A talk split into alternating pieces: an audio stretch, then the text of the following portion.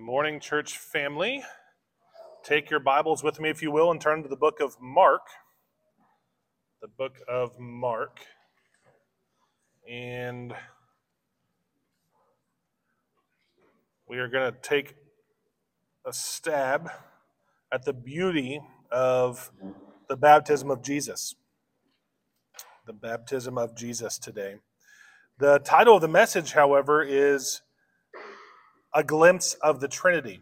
So we're going to be looking at what is revealed to us um, in this portion of Mark about the Trinitarian Godhead. So we're going to take a look at that together. Um, so we're going to be in verses 9 through 13, Mark chapter 1, verses 9 through 13. Um, so if you're able to, please stand with me in honor of the one who gave us this word as we read these few verses together. Mark chapter 1, verses 9 through 13 reads Now it happened that in those days Jesus came from Nazareth in Galilee and was baptized by John in the Jordan. And immediately coming up out of the water, he saw the heavens opening and the Spirit like a dove descending upon him. And a voice came out of the heavens You are my beloved Son, in you I am well pleased. And immediately the Spirit drove him to go out into the wilderness and he was in the wilderness 40 days being tempted by Satan. And he was with the wild beasts, and the angels were ministering to him. This is the word of the Lord. Let's pray. Dear Heavenly Father, thank you so much for the opportunity for us to gather as a body. We thank you for your grace that has brought us together in redemption, united us with your Son um, in grace. Uh, and I just pray that we will do all that we do for your glory today. Um, that if there be any sins that we must confess, Lord, I pray that we will do that, um, that we would look to your word for cleansing, look to what Christ has done, um, and rest in that. I pray for me, Lord, that you would remove any distractions or hindrances, remove any nerves, uh, help me to preach the word boldly and correctly, um, and that the information that you would have for us to learn here in these few verses uh, would be accurately uh, preached. We love you and praise you and thank you for your grace in your holy name. Amen. All right, you can be seated. All right, so in this particular section of Mark, uh, last week, if you guys recall, we, we opened with the first eight verses after our introduction time. Um, and this week, we're going to finish out the prologue of Mark. The prologue of Mark um, is verses 1 through 13. Some would add on a couple additional verses, but I think really the prologue finishes uh, at verse 13. So we're going to finish out the, the introduction, if you will, of Mark explaining to us what is going to happen and what he's going to be teaching about and writing about in his gospel. Um, many of you may have verses 9 through 13 uh, with a heading. Some of our Bibles have headings. So it, it probably reads the baptism of Jesus. Um, and yes, this is the section that records in Mark the baptism of Jesus. But unlike the other Gospels, Mark has the fewest words to say about the baptism of Jesus. He just basically says Jesus is baptized. So the actual physical act of him being baptized is very small in comparison to the rest of the verses that we're going to look at today. Um, in fact, the main thing that we see here is what occurs after the baptism um, with the heavens opening and, and the voice from heaven speaking and the, the spirit coming down. And really, the main point of what Mark is writing about here can be seen in light of a glimpse of the Trinity. We see all three persons of the Trinitarian Godhead here in this passage. Now, many times, um, and, and maybe if you've grown up in church for a long time, the Trinity is one of the most difficult doctrines of the Christian faith. Um, it's very, very hard for our finite minds to wrap around the idea of three and one. Very, very hard. Um, and in fact, a lot of times it's so difficult. I, have grown up in church many, many years, my, my whole life, since I was far back as I can remember. And I can count on one hand the number of sermons that I've heard about the Trinity um, because it's just so difficult and so easy to, to, to, frankly, it's so easy to do a heresy, just really.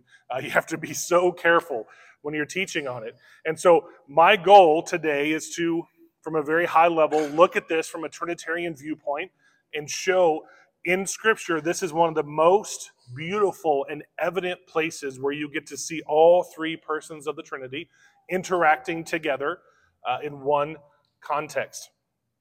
And so we're going to look at it from a glimpse of the Trinity. That's our that's our sermon title today: a glimpse of the Trinity. Um, and it, it is it is really it's one of those situations where in here in the baptism it not only gives us a view into the trinity but it also signals the confirmation of jesus' sonship and commencement of his servanthood. And so there's, there's going to be a lot of different aspects that we're going to look at today um, from, a, from a fulfillment of prophecy and also the, the trinity as i mentioned um, the trinity is often seen as a distinct function um, you can see really see it differentiated in the work of salvation where God elects and chooses before time began. God the Father, God the Son came, redeemed with his penal substitutionary atonement, and the Spirit applies. So, very easy to remember is God chose, God the Father chose, Jesus redeemed, the Spirit applies. And so you can see the work of the Trinity in salvation. And to, to make sure that we're all on the same page, I'm going to give a very high level 30,000 foot overview of where the Trinity came from. Super high. Okay, we're not we're not going deep here. I do want to tell you though, if you do want to go deep in the Trinity, we're going to be there in our church history class very very quickly. We're almost to the, to the Council of Nicaea, um, where our creed came from, um, and we're also going to be touching on that in Sunday school very soon too, because that is an attribute of God. So if you want to go deeper, just be be looking out for those because we'll be there pretty soon. But ultimately the Trinity, as, by way of introduction, the Trinitarian position comes from looking at the Old Testament. Um, throughout history, you see this as well. Um, but the Jews were considered monotheistic, right? Deuteronomy 6 4 is uh, one of the, it's part of the Shema. Hear, O Israel, Yahweh our God, Yahweh is one, right? So we know God revealed himself to the Jews as one. Now, when you come to the New Testament, you then see that God reveals himself as Son, right? And, it, and then he reveals himself as Spirit. So, so now we have in Scripture, in, in God's breathed word, you see in Scripture both him being referenced as one and him revealing himself as three. So, what do you do with that? You get a headache, is what you do with that. So, what happens is we have to rectify that as best we can from Scripture. Where does he where does the authority for the church come from? Scripture. Where do we submit ourselves even when we don't understand something to a full extent? Scripture. And so we as humanity have to take what God has revealed to us and to the best of our ability make them work. And that's where the Council of Nicaea, in a phrase, there's much more to it, but uh, again, when we get there in church history, the Council of Nicaea had to figure out, they were called together to figure out because there were other bishops in that time trying to figure out what, what how do we do this? And that's a lot of heresies came from. Sometimes they would take away from christ's humanity and overextend his deity. They would take away from his deity and raise up his humanity. Um, they would say the spirit wasn't actually part of god to try to rectify everything. And so you have all these different things coming out of all these different places. And ultimately there was a council called to put a put an end to the debate to this is where we need to get it. And believe it or not that's when st nicholas punched a guy in the face for saying that's where it all comes from. And that's so that's another story that we'll talk about when we get there. But ultimately, where the Trinity comes from is that we have to submit to Scripture and understand that the phrase one God in essence, three persons revealed in functionality comes from. That's where it comes from. We are three, God is three persons in one essence. And so, to give you an idea of where we had to come from that, I want to make sure you understood Scripture reveals God as both.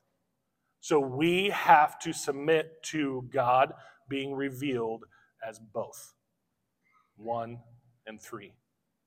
And so, that's where a 30,000 foot view, that's where the Trinity has come from. There's all kinds of scriptures that I can point to, but that's not our main point today. I just wanted to make sure that we had an accurate view of um, correct Orthodox Trinitarianism as we begin to go through the text here.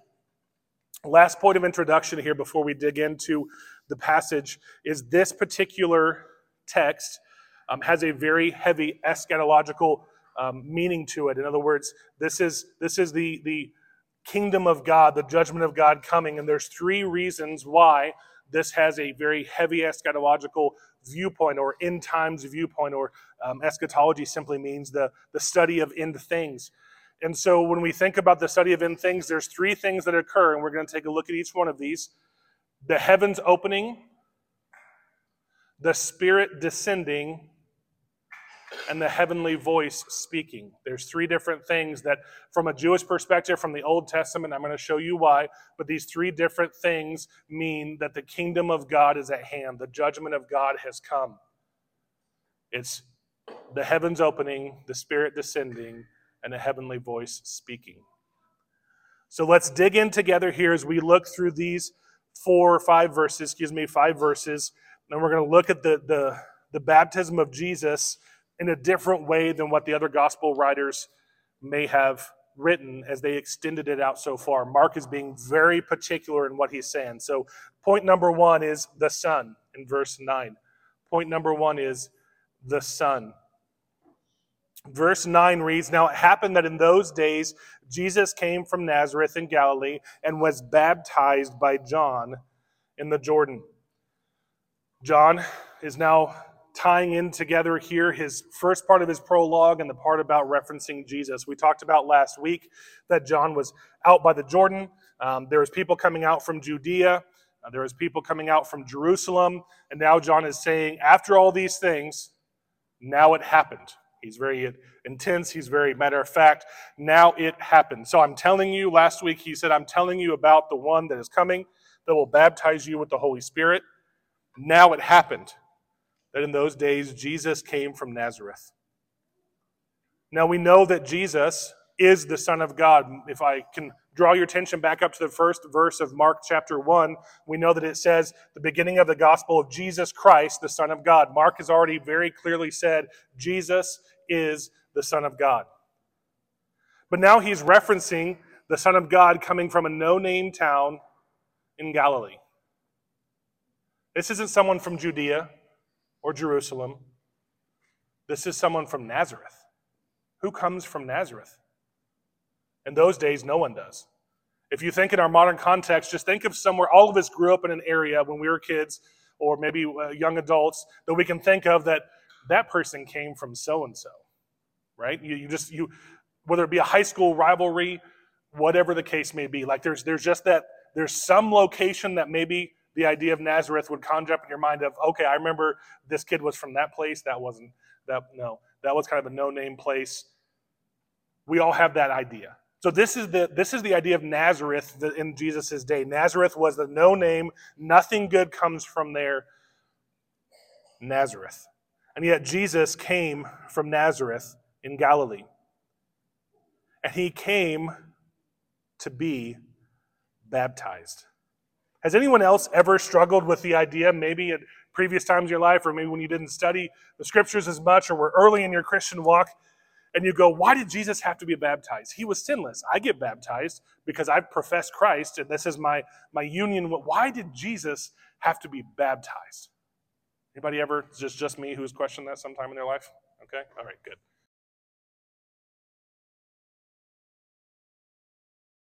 Seeing what it represents based on who it was that was baptizing him. If you guys recall from last week, John the Baptist is the last Old Testament prophet. Right? We went through and established that very, very well. John is the last Old Testament prophet. And what he is pronouncing to the people of Israel is judgment and a call for repentance, saying, in this particular case, you need to be cleansed. Remember, you guys, we, we talked about the nation of Israel having to cleanse themselves in garments, having, having to look to repentance, having ceremonial washing, and all the things that go along with that. Well, in this particular case, Jesus was coming. The reason for his baptism is that he was coming to identify himself with the people of Israel. He was coming to identify himself under the viewpoint, the symbol of repentance. What was the symbol of repentance in Old Testament Israel? Cleansing. Cleansing with water and a sacrifice. Jesus didn't need to be baptized outside of the fact that he was showing himself to be the true Israel. He was aligning himself, he was showing the people of Israel, I am baptizing myself not because I have to from a need of repentance, but because I am identifying myself as the true Israelite. I am coming saying, I will take the judgment of God upon myself. He is literally voluntarily putting on and agreeing and submitting himself to the judgment that John has been preaching about. If you remember from the other Gospels, if you've ever read the stories of the other Gospels, John has some very biting words for the nation of Israel and its leaders. He calls them a brood of vipers. And so when we look at what John is actually preaching as the last Old Testament prophet, there's significance in the fact that Jesus is submitting himself to the coming judgment. He is taking the place of Israel. He is aligning himself as the true Israelite. And this was a big deal for the apostles. In fact, whenever they went to replace Judas Iscariot after he had hung himself in Acts chapter 1, verses 21 and 22, the litmus test for anyone that was eligible to be a replacement for Judas Iscariot, Iscariot, Iscariot, Iscariot was as follows. Therefore, it is necessary that of the men who have accompanied us all the time that the Lord Jesus went in and out among us, beginning with the baptism of John until the day that he was taken up from us, one of these must become a witness with us in his resurrection. The litmus test for the apostles to replace Judas Iscariot was someone who was there at the baptism, knew about the baptism. This was a big deal because this is the commencement of the Son's work. It's been said passively receiving the sign of repentance on behalf of the people of God into submitting in submitting to John's baptism, and John's baptism, as I mentioned, is a call to repentance from an Old Testament prophet. So, in submitting to John's baptism, Jesus acknowledges the judgment of God upon Israel. At the same time, his baptism signifies that his mission will be to endure the judgment of God. Jesus comes to John as the true Israelite whose repentance is perfect. He is the beloved Son, but he came to the wilderness because sonship must be reaffirmed in the wilderness. Do you recall last week when I talked about the significance of the wilderness for where John is? The significance of the wilderness when it impacts the nation of Israel. The nation of Israel became the sons of God, the Son of God in the wilderness, did they not? They came out to the wilderness at the mountain. God gave them the law. They chose not to obey that law and then spent 40 years in the wilderness, didn't they? And now here Christ is in the wilderness affirming his sonship. Do you see the shadow versus substance that's being fulfilled in Christ? John's appearance in the wilderness, his call to repentance, and his baptism signify that the time has come when God will execute a decisive judgment from which a new Israel will emerge. Jesus acknowledges this conviction, which has roots in the prophetic tradition. He comes to John as one willing to assume the brunt of God's judgment. His baptism makes a whole lot more sense, doesn't it? It's not the fact that he needs to repent. In fact, the very fact he doesn't need to repent is why it's marvelous that he gets baptized. Because he is submitting himself, he is showing Israel, I am here to fulfill the redemptive plan. I am an Israelite. I am the true Israel, and I'm submitting to the judgment of God. It's very significant what the Son is doing here. And I want to show you some of the Old Testament passages where this comes from so that you can see I'm not just making connections to make connections. This is, this is coming straight from the Old Testament. So turn with me, if you would, to Exodus chapter 19 and verse 10. Exodus chapter 19 and verse 10.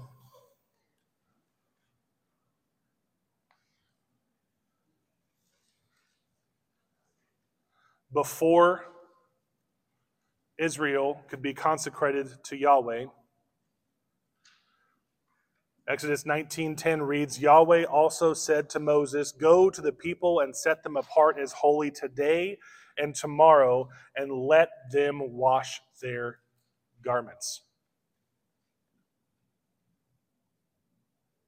Then in Isaiah 32:15, we're going to be a lot in Isaiah today, so just be ready if you're a note taker because there'll be a lot. And it's not because I want to give you so much and, and, and try to make you write fast and or anything. I, I, I truly want each one of us to see that Christ is the fulfillment of everything from the redemptive history. So Isaiah chapter 32 and verse 15 it says the Spirit is now going, because the Spirit is now going to descend upon him. And we're going to tackle that next. But Isaiah 32 15 reads, Until the Spirit is poured out upon us from on high, and the wilderness becomes a fruitful orchard, and the fruitful orchard is counted as a forest. Isaiah 44 3 continues the idea. Isaiah chapter 44 and verse 3. It reads, For I will pour out water on the thirsty ground and streams on the dry land. I will pour out my spirit on your seed and my blessing on your offspring.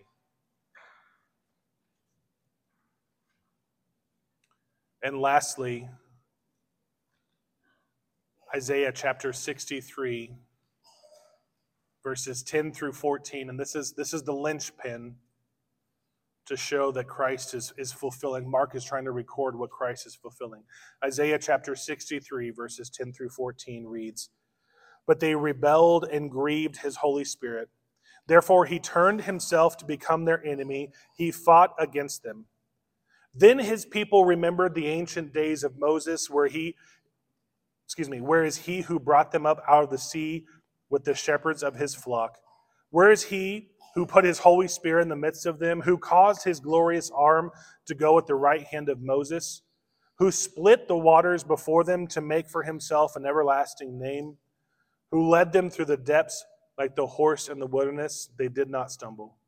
As the cattle which go down into the valley, the Spirit of Yahweh gave them rest, so you led your people to make for yourself a glorious name.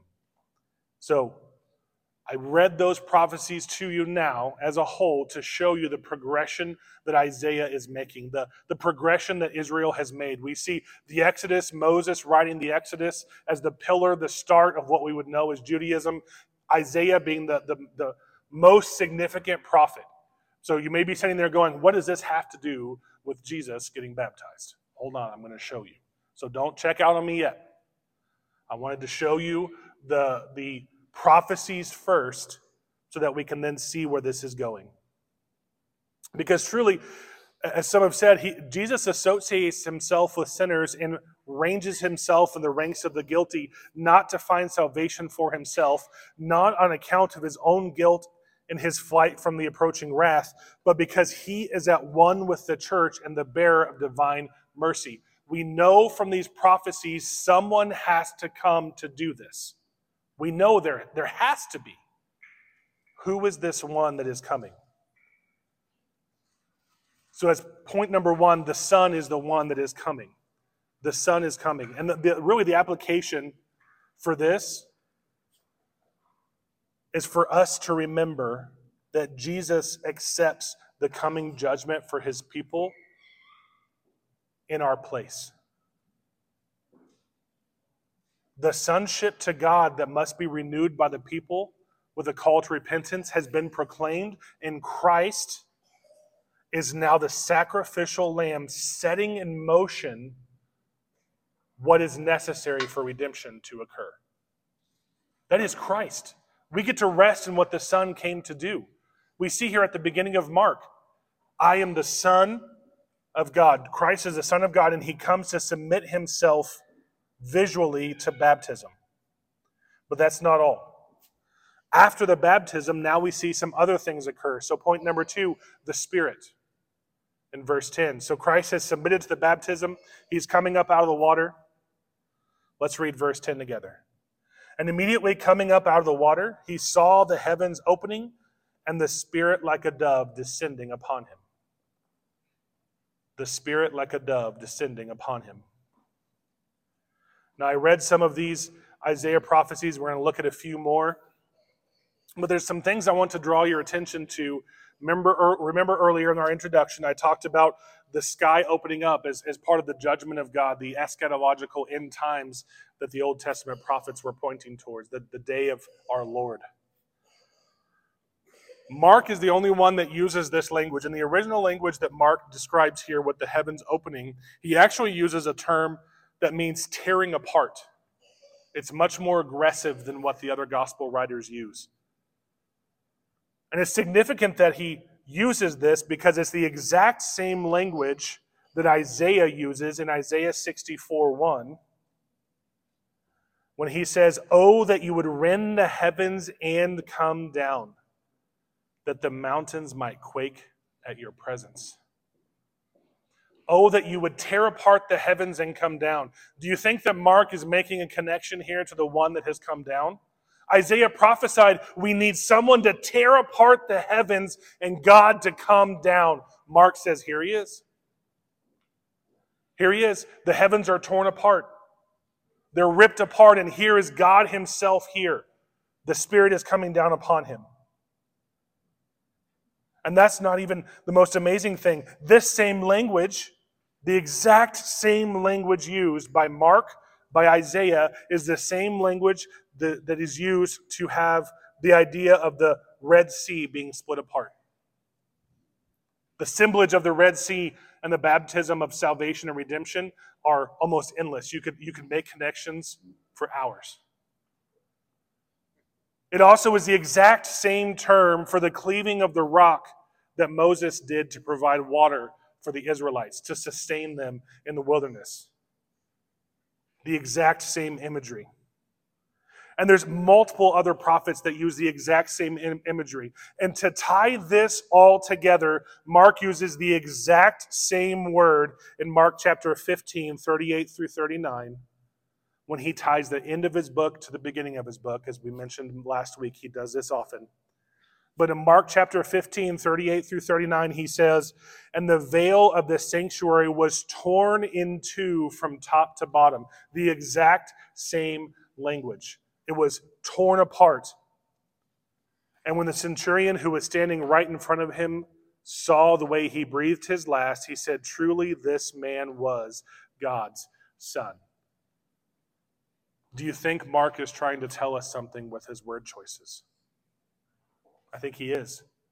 He's trying to tell us that this one that is being baptized, this one upon whom the Spirit is going to be poured out, is the very one that Isaiah prophesied the, the, the same idea of tearing apart these heavens and God coming down is what God did to save Israel from the Egyptians and the Red Sea, what God did to provide for Israel in the wilderness. God tears apart the divide between his people and himself. And his son is here to do that work. Now, as part of that, we see that immediately coming out of the water, he saw the heavens opening. So we know now we've talked about the, the tearing apart of the heavens and what that signifies, and then the Spirit like a dove descending upon him. Only, only the Son of God in his purity could house the Spirit of God on earth again. So I'm going to give you some more some symbolism between the shadow and the substance. So the nation of Israel was chosen to represent and house the Spirit of God on earth. We have the tabernacle, we have the temple. The nation of Israel was to house the Spirit of God on earth. And at the end of his judgment, some 400 years before the time we're reading in Mark, God removed his spirit from the nation of Israel. That was their judgment. They broke the covenant. God removed his spirit from them, and he was silent for over 400 years because there was no longer a temple that was worthy. His people had broken the covenant, they had failed, and his spirit was no longer with them. And yet, Jesus, who has now been set up and shown by Mark as the true Israelite, the one that came to be baptized into their need of judgment and their need of repentance, to show himself as the true one of Israel, is now being given and filled with the Spirit of God back on earth. He is now the true cleansed temple. Do you guys remember the semblance that we had last week about Christ redeeming the church, the temple of the Spirit? That all of us have the Spirit indwelling in us because Christ redeemed us and purified us. The symbol of the Spirit coming to fill the Son of God is not because there was some sort of split in the Trinity. There's been a lot of poor just frankly heretical teachings over the idea of the Spirit coming down on Christ.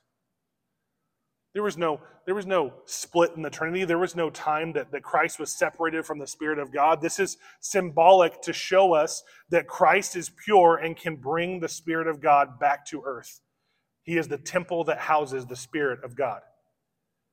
It does not mean, so I'm going to give you a couple of things that it does not mean because you may hear this in other places. It does not mean that Jesus was just a man until this point in history when the Spirit came upon him and he received his divinity. That is not what this means. And this does not mean that there was some sort of a rift in the Trinity that had to be rectified with this pouring out of the Spirit. This was so that the people around him could see that he was bringing the Spirit of God in fulfillment to the prophecies that were laid out for us in the Old Testament. It was not adoptionism either. This was not the idea of God adopting Jesus into the Trinity or, or some such nonsense. There is so much more to this than that. And I want to discuss briefly. I can see your minds mulling over the idea of Christ and the Spirit. Why was there a dove? Anybody ever wondered that? Why the, why the symbol of a dove? There's a lot of debate about the dove. So I'm, I'm just going to give you a couple different options and tell you where I land. The symbology of the dove is very, very hard to write down. There's two main ideas. I agree with the first one, which is that this is a reference to Genesis chapter 1 and verse 2, when in creation it says the Spirit hovered over the waters of darkness. I think it's just simply uh, that's just a, a good symbology of the Spirit. It's because he's already been talked about as hovering. There's another idea that follows a rabbinic uh, rabbinic teachings saying that a dove represents the united community of Israel and Jesus being the one true Israel. I just I have a hard time looking to extra biblical resources to interpret that particular point. So I, just fall there where I think Genesis chapter one verse two, when talking about the Spirit hovering, um, is already a good symbol uh, symbolism of, of a floating or descending, and so the dove takes good form there. So now we've looked at together this morning, we've looked at Jesus coming from Nazareth, nowhere to identify himself with the nation of Israel through baptism. We've looked at the heavens opening up, tearing apart, and the symbolism of what Mark was trying to get us to understand. We've looked at the Spirit coming down upon the only true, pure temple that has ushered the Spirit of God back into the world. There's a lot going on in five verses, isn't there? We've only been through two. So there's a lot going on here. But as we continue, I want us to understand the application of this beautiful picture of the Spirit. Because I think we I think we can often miss this point today, especially in our culture, especially in reform circles. We in reform circles have a tendency to push back against charismatic teachings, to forget that we are indwelt with the same spirit that came upon Christ at his baptism. By his redemptive work, we have the power of the Spirit within us. And if we would understand what that means through Paul's writing, it doesn't mean that we speak in gibberish. It doesn't mean that we uh, level each other's legs. It doesn't mean that we, we heal or grave soak or any of the other nonsense that that has become to interpret. We can push back against those interpretations and still live solely and and foundationally upon Scripture and understand that we are indwelt with the very Spirit of God that we can stand against temptation, that we are empowered to live according to the scriptures, that He changes us and molds us and directs us, and still push back against all the nonsense that that has come to mean by false teachers. Rest in that, church.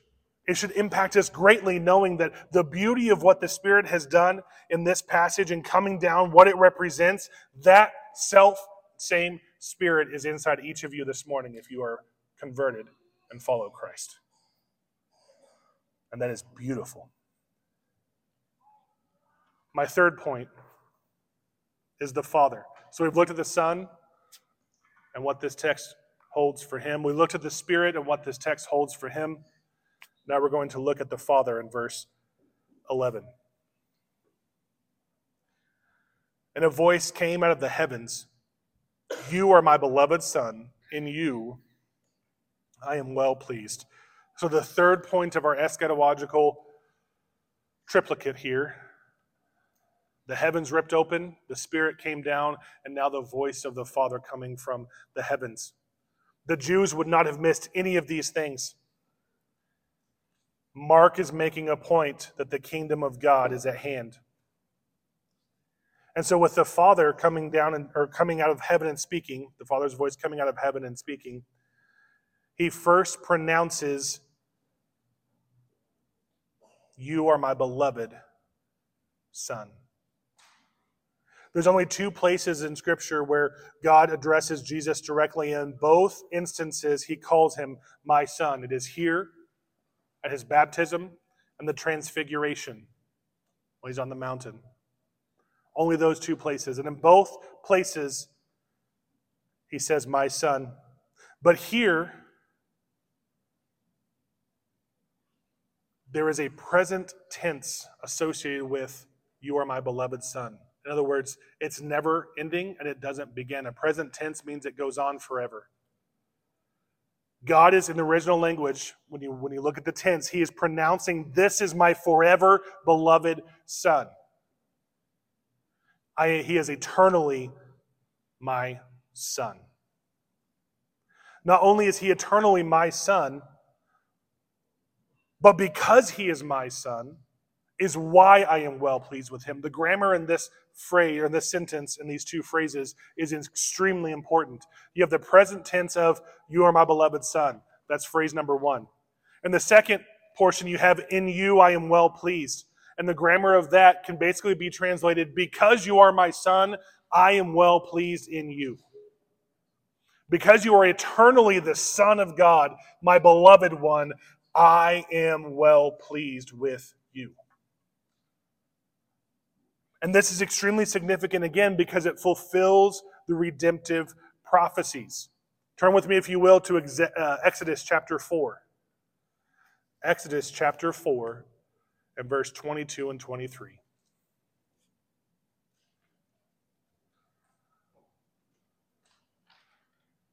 Exodus chapter 4, verse 22 and 23. It reads, then you shall say to Pharaoh, and this is speaking to Moses. So Moses was going in to let Pharaoh know that Israel must be let go. And it was coming down to the end of the plagues. And it says, Then you shall say to Pharaoh, Thus says Yahweh, Israel is my son, my firstborn. So I said to you, Let my son go, that he may serve me. But you have refused to let him go. Behold, I will kill your son, your firstborn. So, who did God just call his son? The nation of Israel.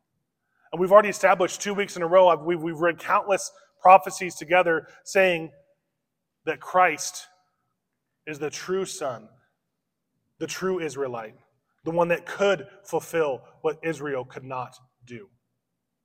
The same language. This also points back to the fulfillment of one of the most amazing predictions of how Christ would die between Abraham and Isaac. Turn to Genesis chapter 22 and verse 2.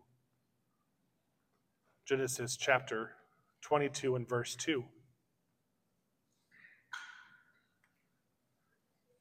We're at the point now where Abraham has finally had Isaac. God has finally fulfilled his promise to give Abraham a son, a blessed son the fulfillment of the promise.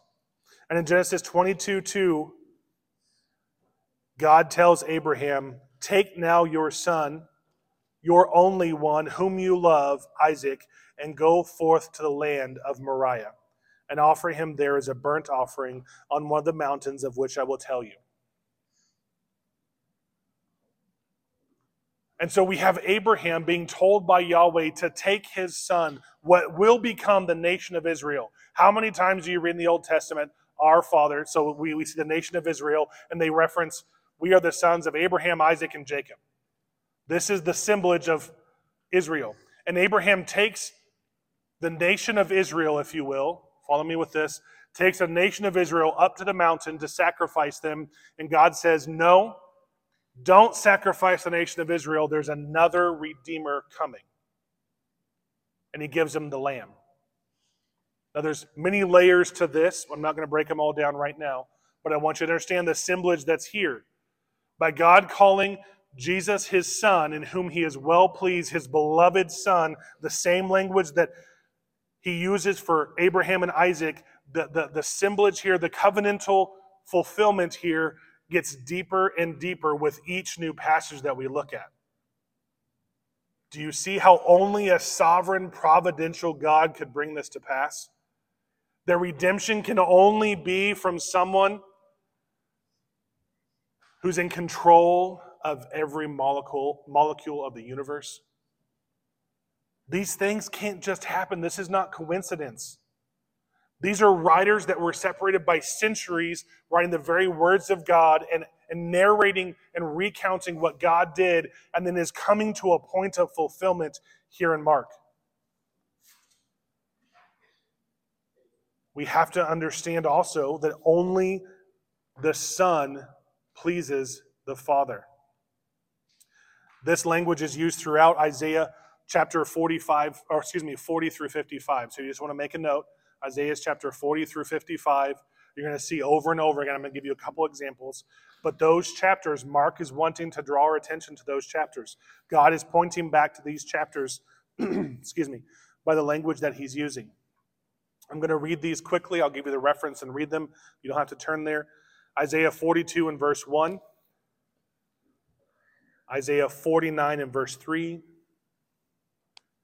Isaiah 49 and verse 6. So Isaiah 42 and verse 1, Isaiah 49 and verse 3, and Isaiah 49 and verse 6. So 42 1 reads, Behold, my servant who I'm uphold, my chosen one in whom my soul is well pleased. I have put my spirit upon him. He will bring forth justice to the nations. He will bring forth justice to the nations. Isaiah 49 3. He said to me, You are my servant Israel, in whom I will show forth my beautiful glory.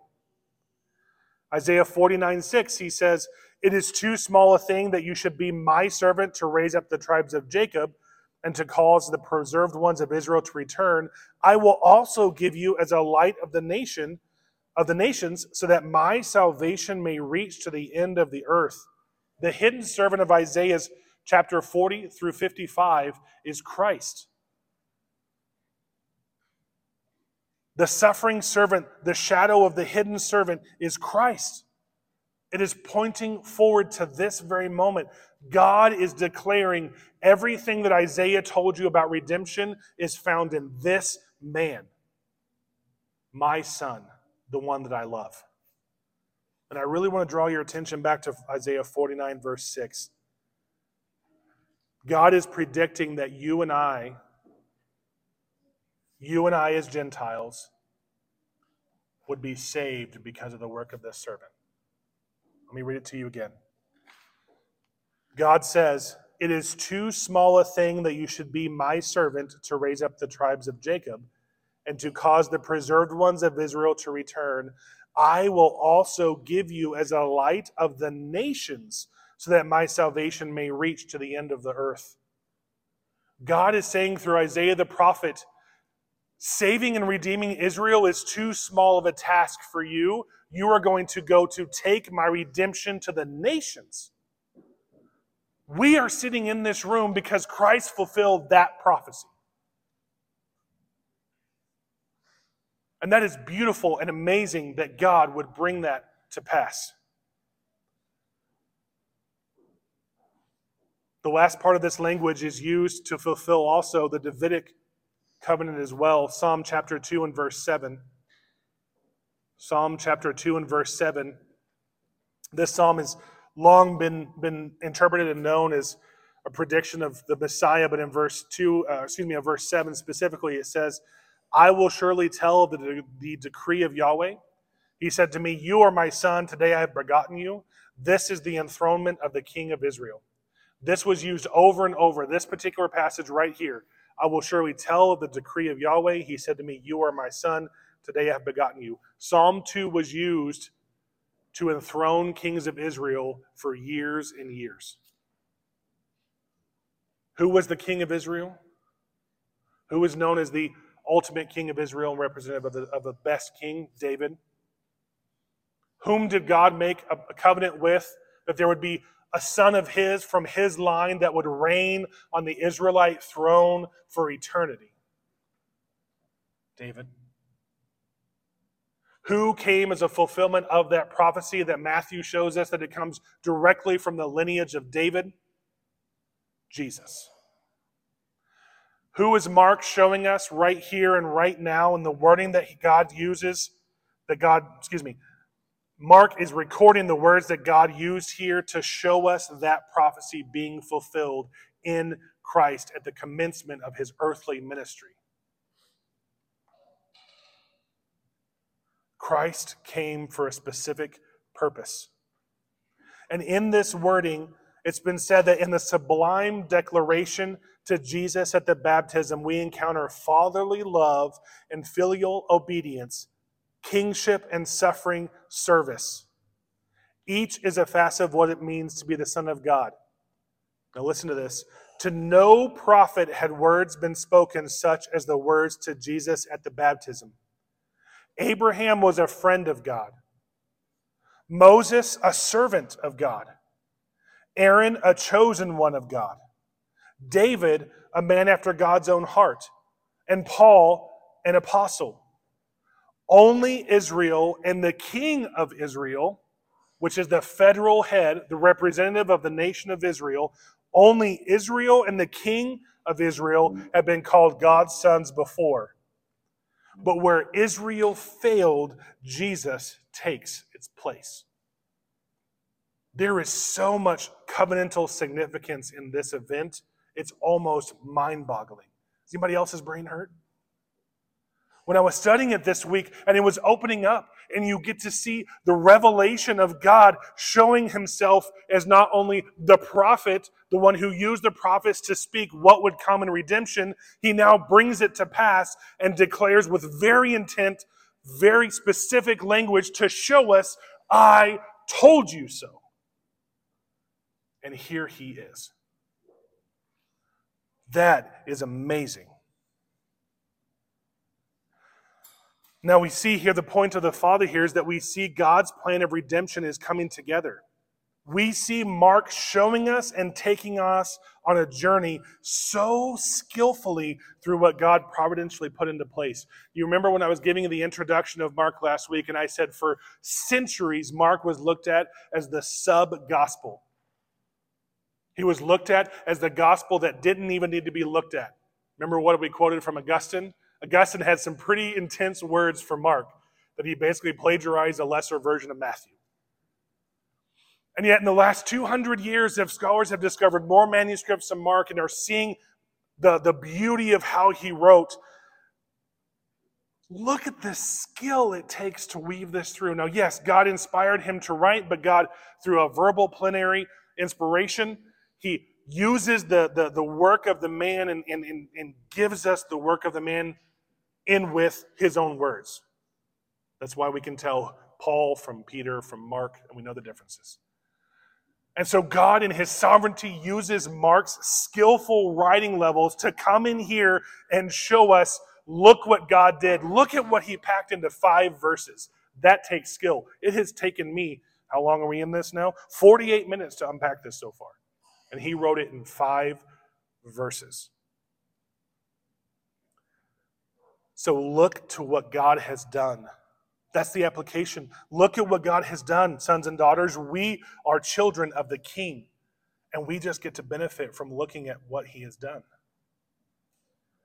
My last point, and I know I'm going long here. Point number four. We're going to look at verses 12 and 13. The second Adam begins. Point number four the second Adam begins. So, verses 12 and 13 in Mark chapter 1, it says, And immediately the Spirit drove him to go out into the wilderness. And he was in the wilderness 40 days being tempted by Satan. And he was with the wild beasts, and the angels were ministering to him.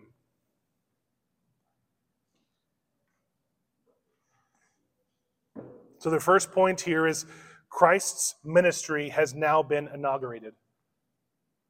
The Spirit has come, He's revealed Himself. This is the beginning of Christ's earthly ministry.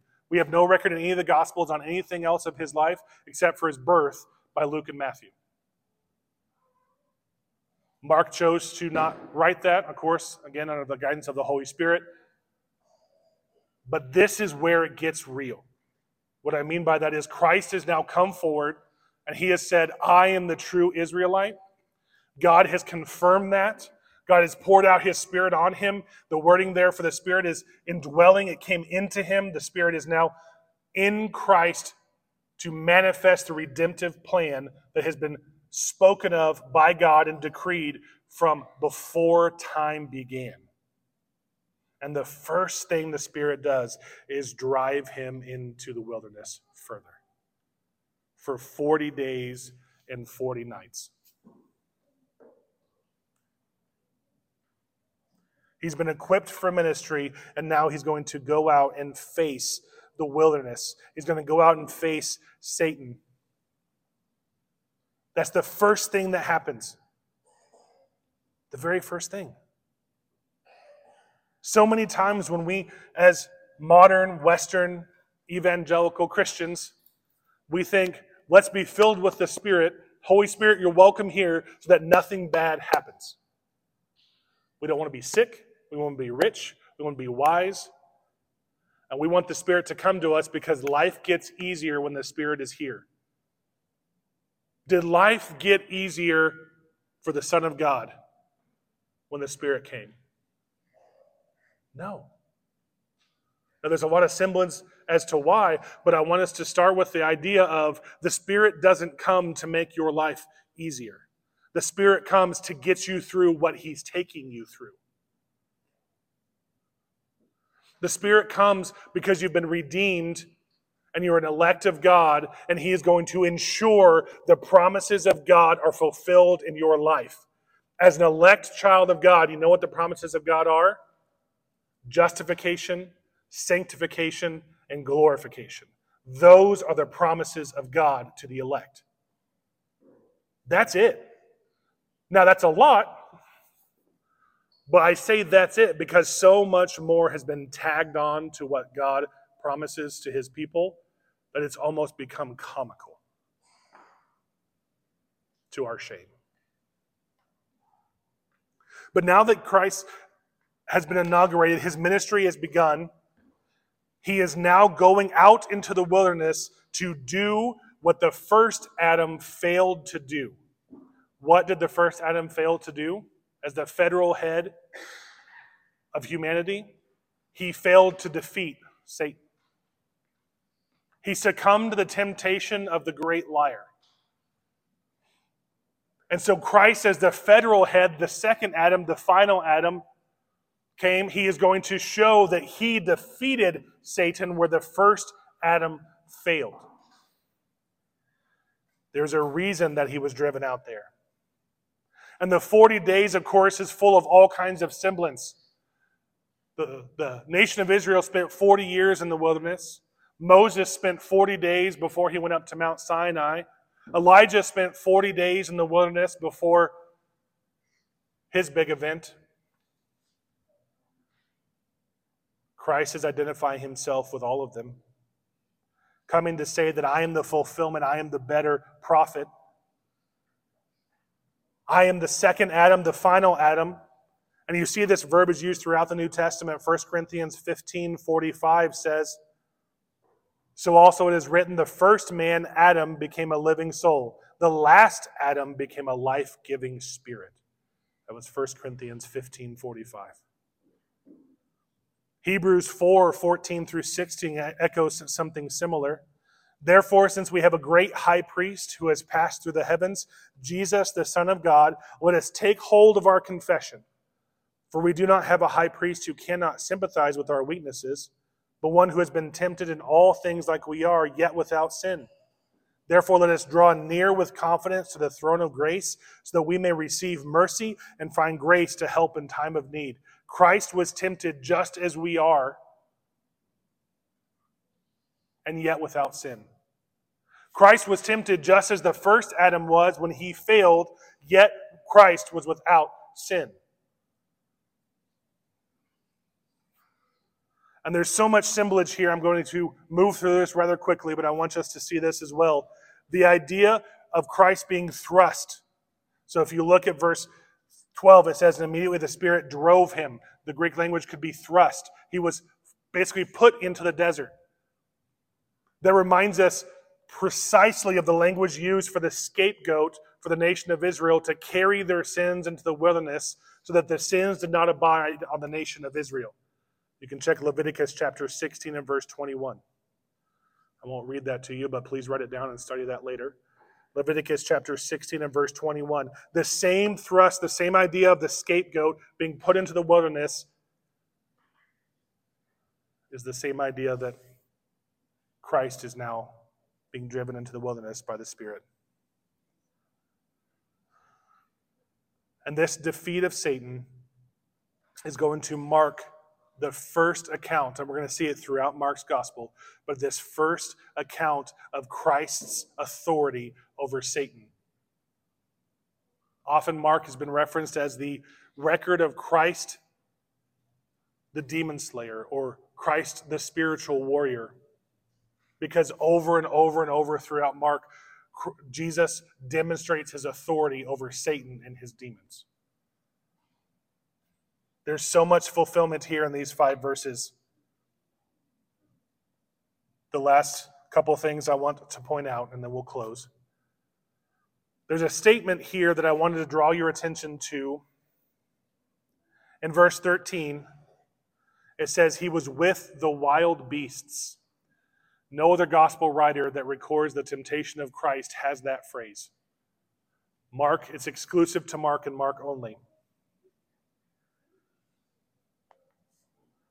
There's a couple different interpretations here, but I want to give you what I think is the correct one. So, the, the wrong interpretations is some think that this is a reference to the first Adam and his naming of the beasts of the earth. I don't think that stands and holds up. Other interpretation is that this is some sort of alliance that Satan had with the beasts of the wilderness. There's no other reference of that in Scripture. I don't, I don't think that one holds up. But when you look at this passage under who wrote it, where he wrote it, and when he wrote it, it begins to make more sense. So I'd like to give you those backgrounds quickly. Mark wrote this in the city of Rome in the late AD 60s during the most intense persecution that Christians would have under the Roman Empire, Nero himself. And Nero himself would take Christians and tie them up in the skins of prey animals, deer, the like, and he would throw them to the wild beasts in the Colosseum, where they would be ravaged and torn apart in the Colosseum. And this was known throughout the, the church of that time. Mark wrote this gospel in Rome to Romans, and Mark, I think the correct interpretation is telling the Christians in Rome Christ defeated the wild beasts too. Our Savior was thrown to the wild beasts just like you were.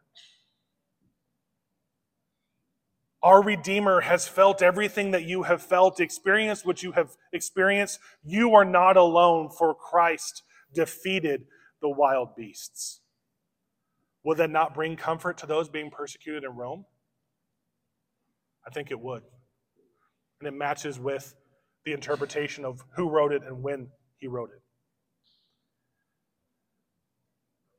And the last encouraging thing that I want to leave with you today, and I hope you've been encouraged through all of this. This is a lot. This is a lot to handle. It's a lot to wrap your mind around. But I hope it's been encouraging to show you who our Redeemer is and what he fulfilled in the covenant.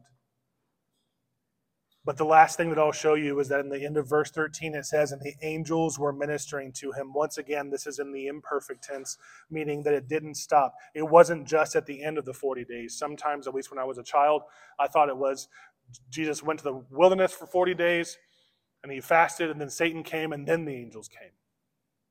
But Mark gives us a record here in the tense of his wording that the angels ministered to him throughout the 40 days. In other words, Christ was sustained by the Father, by the direction of the Father. And the application here for us is that we really are guarded as being united with Christ, we are upheld and guarded in the same fashion by the servants of God that Jesus was. We are sustained. If the angels were there to sustain Christ, would he not also sustain those he gave to Christ? I want to encourage us to understand that we are sustained by the sovereign God of the universe. That doesn't mean health, that doesn't mean wealth all the time, but it does mean that we will be sustained to glory because of the Father's righteous right hand. In the same way that he supported and ministered to his own son during his time in the wilderness.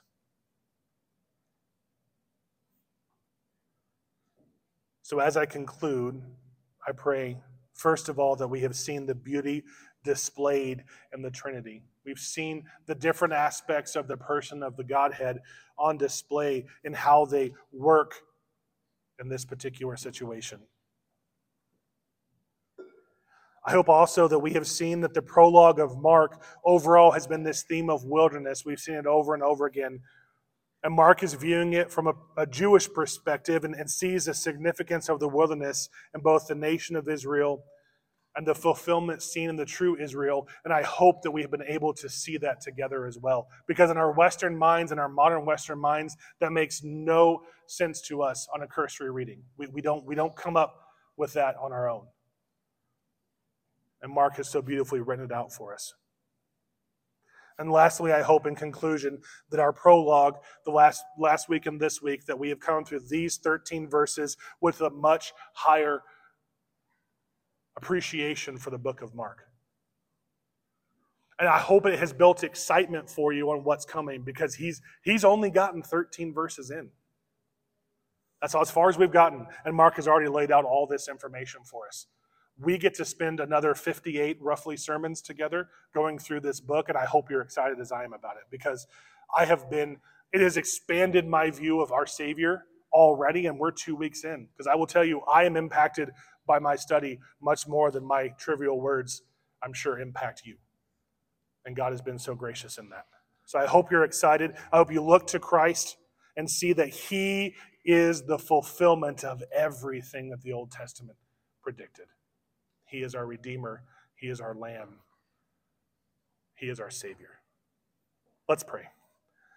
Dear Heavenly Father, thank you so much for the opportunity to look and see what you have provided to us in Christ.